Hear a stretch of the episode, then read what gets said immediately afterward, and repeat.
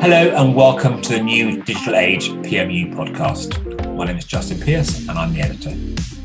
These podcasts are a series of short interviews with some of the amazing women that have taken part in the Practice Makes One Perfect programme, a course developed in association with Amy Keene that helps women find and finesse their public voices. So Vicky, hi, and thanks for joining us on the NDA PMU podcast. Hi Justin, thanks. Great to be here. So before we kick off, let's hear a bit about you. Do you want to tell us where you work, what you do there, what you did before, etc., etc.? Yeah, sure. So I am a global brand media manager at Hewlett Packard Enterprise. And I've actually been at Hewlett Packard Enterprise my entire career. So I started as an intern 8 years ago, returned as a graduate, and then just kind of changed roles for the last 6 years to get to where I am now. We'll talk about that in a second, because that's quite usual nowadays. But your subject today is, I sort of love, time to quit CSR. So the question is obviously, what do you mean? Why? Okay, so CSR is all about driving change on societal or environmental issues, right? But the problem is the majority of brands use CSR to drive revenue and not change. And it's not that I don't think that they should be doing CSR. I just think that they are incapable because they're focused on the revenue aspect of it rather than actually driving change in society. And if a business isn't having a positive impact on the areas that it claims to, then all it really boils down to is things like virtue signaling and cause marketing, which is just pointless. There is no need for it. And so, you know, I just kind of think if you're not really going to drive the change, what the hell is the point in doing it anyway, just for the sake of it? Okay, let's think about it. So how do you do it right?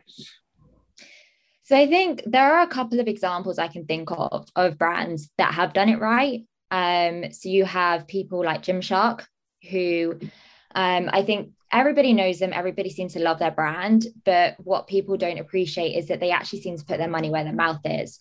So, you know, they hired a disabled influencer athlete as one of their Gymshark athletes, Sophie Butler. She's actually been working with them for a number of years, and they posted a picture of her on the Gymshark account in her wheelchair in the Gymshark gear. She received a ton of backlash, right? It was awful. It was shocking. And rather than just deleting the comments and brushing it under the carpet, you know, they released a statement to say this is completely unacceptable. They supported Sophie, and, you know, she came on her Instagram and she spoke about how they were supporting her through this and how they were trying to address the change. That's how you do it properly. You don't shy away from the conflict and the controversy that CSR can cause, because to drive change, you are going to experience conflict. You know, you embrace it and you keep pushing and you do it because it's the right thing to do. I think it's interesting. It's a hard argument because, on one hand, shouldn't every brand have a CSR policy? And maybe if they don't do it as well as they should, as well as Gymshark, for example, does it, at least they have it to build upon. So is it not shouldn't every brand at least, or every company at least, have a CSR policy to start with? So you would think so. And this is where it gets tricky. And this is why it is a controversial topic, right? And you know, the Edelman Trust Barometer, for example, they did a survey and they showed that 86% of people agreed that CEOs should actually publicly speak out about societal issues. That's all well and good. They also found that trust in businesses actually increases when you put long-term thinking over the short-term profits. And they also saw, like, over the last year, so this is the latest study, that there was an increase in urgency for companies to help address these issues. So the need is there, and I don't think anybody would disagree with that. But the problem is there have been other studies that show when people don't follow this up with action, it's actually more damaging. And it's not just about the fact that a business isn't making the impact, but it can impact that business itself. And so if you're losing your consumers' trust because you really aren't following through, then it's a bad business decision at the end of the day as well. And you're kind of going to impair the amount of revenue you're going to build anyway. Yeah, I totally get that. And what about also employees? We're seeing lots of studies coming out that show that but employees, especially the younger generations, will choose a job based on the company's corporate values. And I guess CSR is such an important part of that. So I guess employees play an important role here too. They do. And they really, really do. And I think especially millennials and Gen Zers, you know, they are the generations which care more and more about values. And, you know, I'm at my company today because of the values that it upholds. But I am pretty convinced, you know, probably 90% of people who work in brand, comms, marketing, or advertising have sat in a meeting where something has been edited or removed for fear of being too much or too controversial, even when that's in favor of driving positive change. I've definitely been in situations like that. And, you know, there are public examples as well. Monroe Bergdorf, who is a Black trans woman, she was fired from L'Oreal for speaking out about racism and white supremacy. This is back in 2017. You know, she has since been fired, but that's just that's another example, and a very public example, of a brand who has literally fired somebody because it's too much. And, you know, it's not, what she was saying was not incorrect. You know, it was really important, but L'Oreal were like, oh, no. So what do you do? So you'd be in that situation yourself, not as extreme as that example, but what do you do when you find yourself in that situation? It must be hard because that's the corporate line. If the corporate line isn't right, how do you speak out without fear of, you know, reprisals? I think that's the tricky thing, okay? And I think there is a big perception that employees are very responsible for driving change within an organization. The problem is that it's not always easy to speak out about the problems, okay? And the issue is that, you know, when you are in a big organization particularly, and, you know, you've got to kind of force that conversation, sometimes the voices are silenced. And I'm not going to talk about my own experience here because, you know, my company is great and actually they do listen and they do respect everybody's opinions. But if we think about other examples where this has happened and stuff, you know, you've got, let's bring this back to women particularly, okay, because this is a very easy issue for people to understand. We've got an advertising industry which is being renowned really for silencing women's voices. And, you know, Zoe Scaman, for example, wrote a big essay, I'm sure everybody's seen it, Mad Men, Furious Women, basically highlighting all of the corruption within our industry. And it was shocking. But the problem is her research and all the research that she did, that she uncovered, basically showed that women didn't feel like they could come forward and they didn't feel like they had a seat at a table. And so it's very easy to sit there and say employees need to speak up and they need to be the ones to drive this change. But actually, if you put yourself in that position where you're in the minority group, it's not that easy. And companies will more often than not side on the side of not wanting to alienate men, for example. You know, the advertising industries and the companies which are being called out by Zoe, they're siding with the men because they don't want to alienate their leadership, rather than siding with 50% of the population that have been sexually harassed. So it's not an easy thing. And, you know, I think the way that we can address this is if there was some sort of independent governing body that sat aside from all of the different companies, kind of like a advertising standards agency Take-Two, you know, but it culture checks, it fact checks all the CSR things. It makes sure that we have a body of people that you can go to that is going to address this. It's not your own HR department.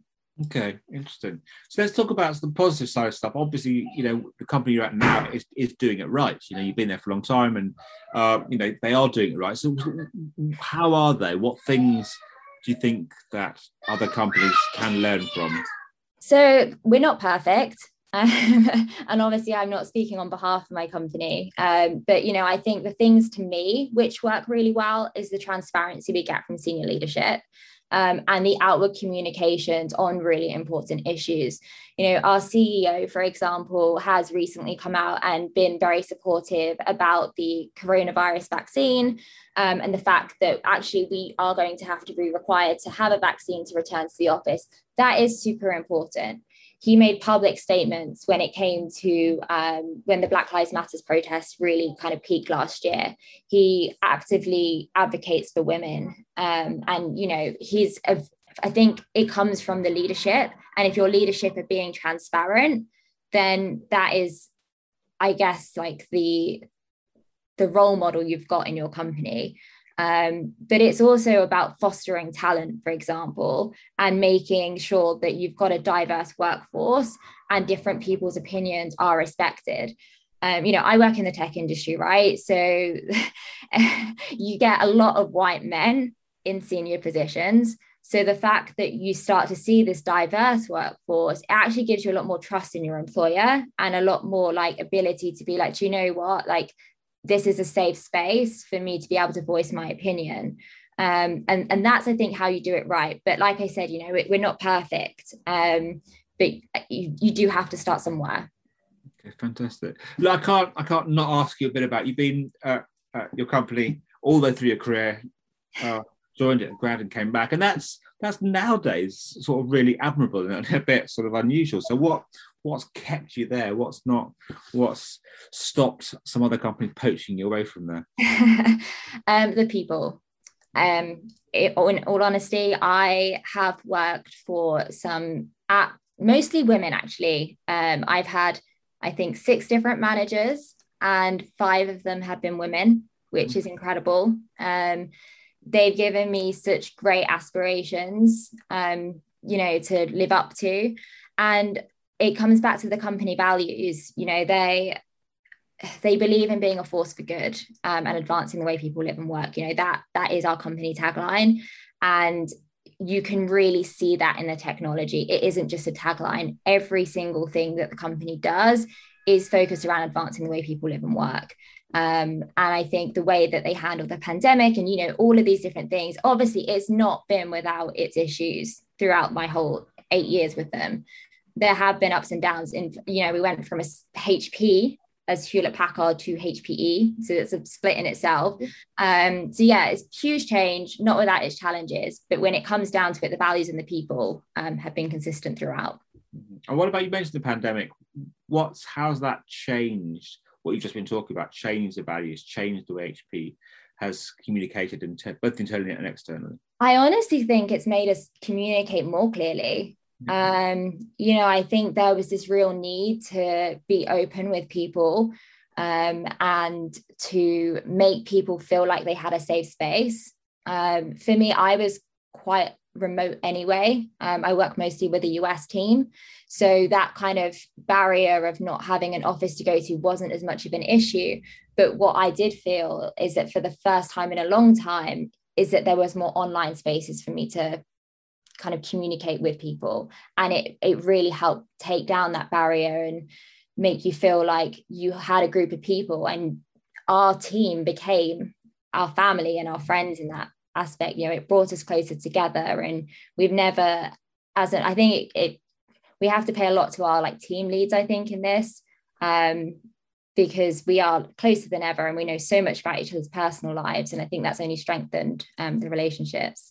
And do you think that'll endure as we go back to the real world?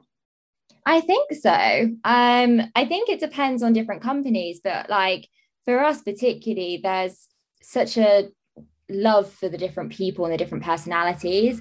And actually, we've seen so many people come to life in such different ways since actually being able to open up and see all of these different elements of their personality, and actually being like, hey, do you know what? I'm having a really tough time right now. I can't take this on at work. It's given that kind of new sense of openness. And I think I think everybody has a desire to keep it that way. And I can't see us letting ourselves slip back into that, keeping work at work and home at home. Well, let's certainly hope so. Vicky, that was a fantastic chat, and I think you've definitely won the argument on how to. So thank you so much. Thank you. And thank you for listening. Goodbye.